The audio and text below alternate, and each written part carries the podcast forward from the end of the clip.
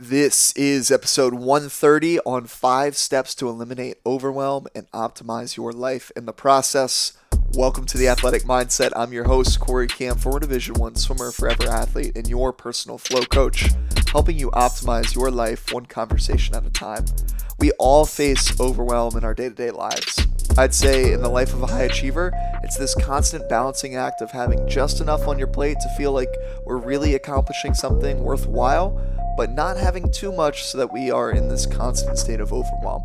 If you're like me, you love shiny objects and you might even suffer from what we call shiny object syndrome, chasing after that new sexy idea or project to leave the one you're currently working on only about halfway finished.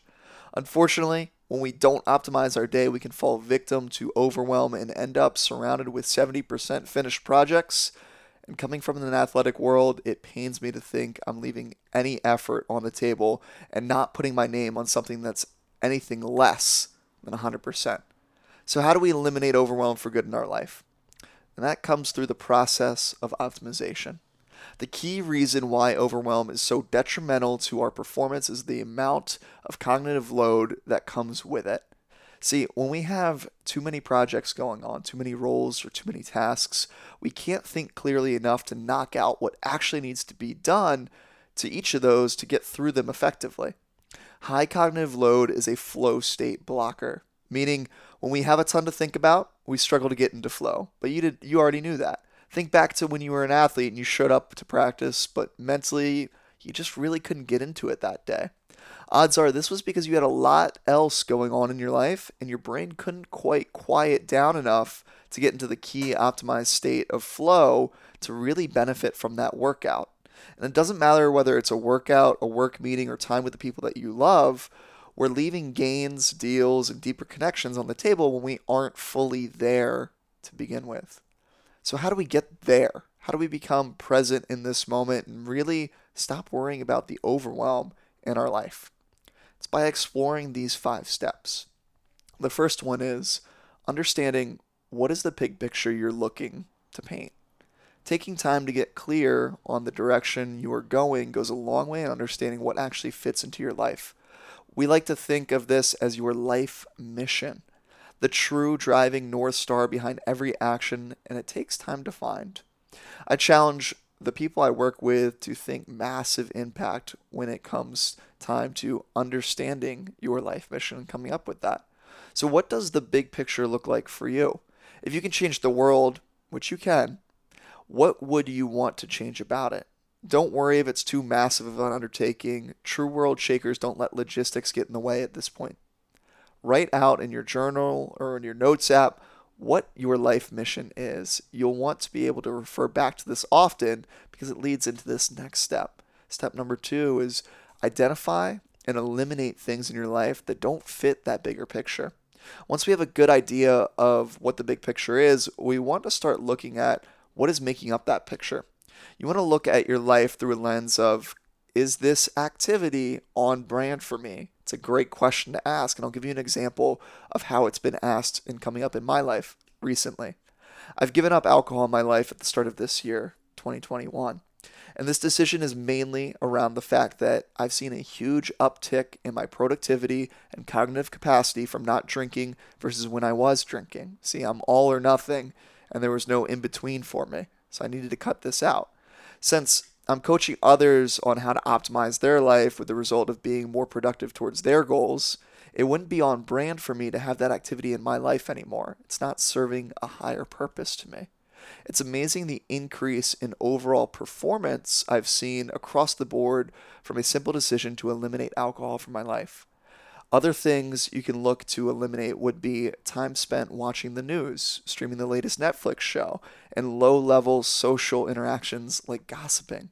All of these non work related activities can produce increased cognitive load in our life. So instead of worrying about what's going to happen next in Manifest or whatever Netflix show you're watching these days, you could put that precious brain power towards moves that directly impact your life, like taking your significant other on a better date night and actually being present for it. Number three, what you can't eliminate, look to delegate it. I get it. Some things just can't be totally eliminated from our life. This podcast is the perfect example of that. Actually, the production of this podcast is. Let me explain. The podcast fits into my overall life mission to consciously connect people all over the world through optimizing their life. And I can't eliminate it because it's integral in me being successful in accomplishing that mission. But I can optimize the process so that it's not taking up more time and, more importantly, more energy than it should be in my life. To do that, I needed to delegate the back end production, the editing, and the graphics to someone who was more passionate about those things than I was.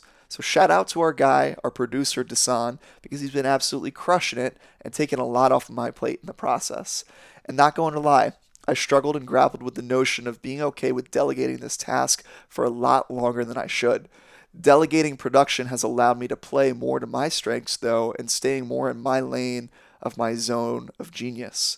If there are daily and weekly activities that can be delegated to someone on your team, someone around you, do it now and save yourself a boatload of cognitive brain power. Holding on to things that no longer serve you is just like holding on to clothes that should have been donated years ago. They do nothing but produce unnecessary clutter in your closet and in your brain. Clean out your mental closet and delegate what you can't eliminate. Our fourth step is document and break down your tasks. The big picture is great, but if we aren't breaking it down into daily actionable steps, it just creates more overwhelm in our life, which is not what we're after here. We want to be able to take the big picture and reverse engineer it all the way down to what we are doing within the time blocks of any given day. Instead of just putting quote unquote work into your calendar, take the few extra minutes to answer what are you actually working on during that block. We want to be able to get it down so that when we do sit down to go work, it's just mindless execution, pulling the trigger on what needs to get done, not wasting brain power thinking about where to even start. This is an absolute game changer to what can actually be done in your time blocks. Taking the time to set the intention multiplies your output on the back end, even though it might require a little bit more input on the front end of things. Ideally, you want to be doing this within your calendar so that it gets documented along the way as well. One of the secret weapons I have in my daily toolbox is the detailed breakdown under each time block that I put into my calendar. Once you go through the first steps here, you really are ensuring only the mission critical activities that are in alignment with your values make it on to your daily to do list. The clearer you get on what it is that you'll be doing each day, the more freedom that you're actually creating for yourself in that day.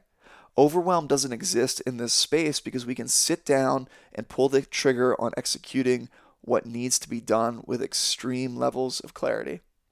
Which leads us to our fifth step we want to be able to course correct in real time. What gets measured gets managed. So when we keep checking our GPS to make sure we are on the right track, we're less likely to make a wrong turn or to miss that exit. Too many companies and people set the big picture mission and then they forget about it.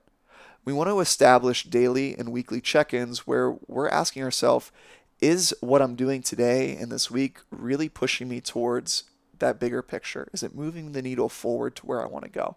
If the answer ends up being no at any point, we need to look to eliminate, delegate, or put it on hold for the next step in that process.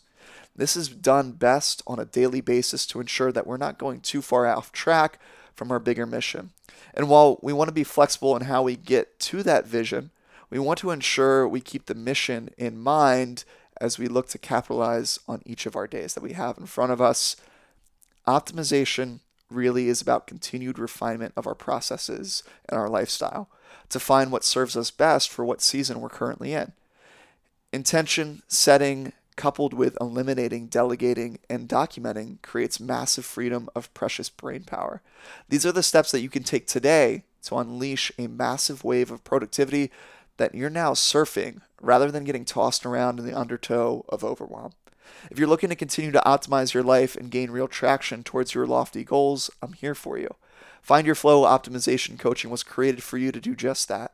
It's neuroscience backed strategies backed with real world experiences and a community of other wherever athlete optimization seekers like you, and it creates this dangerous recipe for success. We grow further together here, and I encourage you to apply if you're ready to add some jet fuel to your progress. You can do so here below in the show notes. Remember, if you can change your mindset, you can change your life one thought followed by one action at a time. It starts with optimizing and reducing that overwhelm. I will see you all on Friday. Flow on, my friends.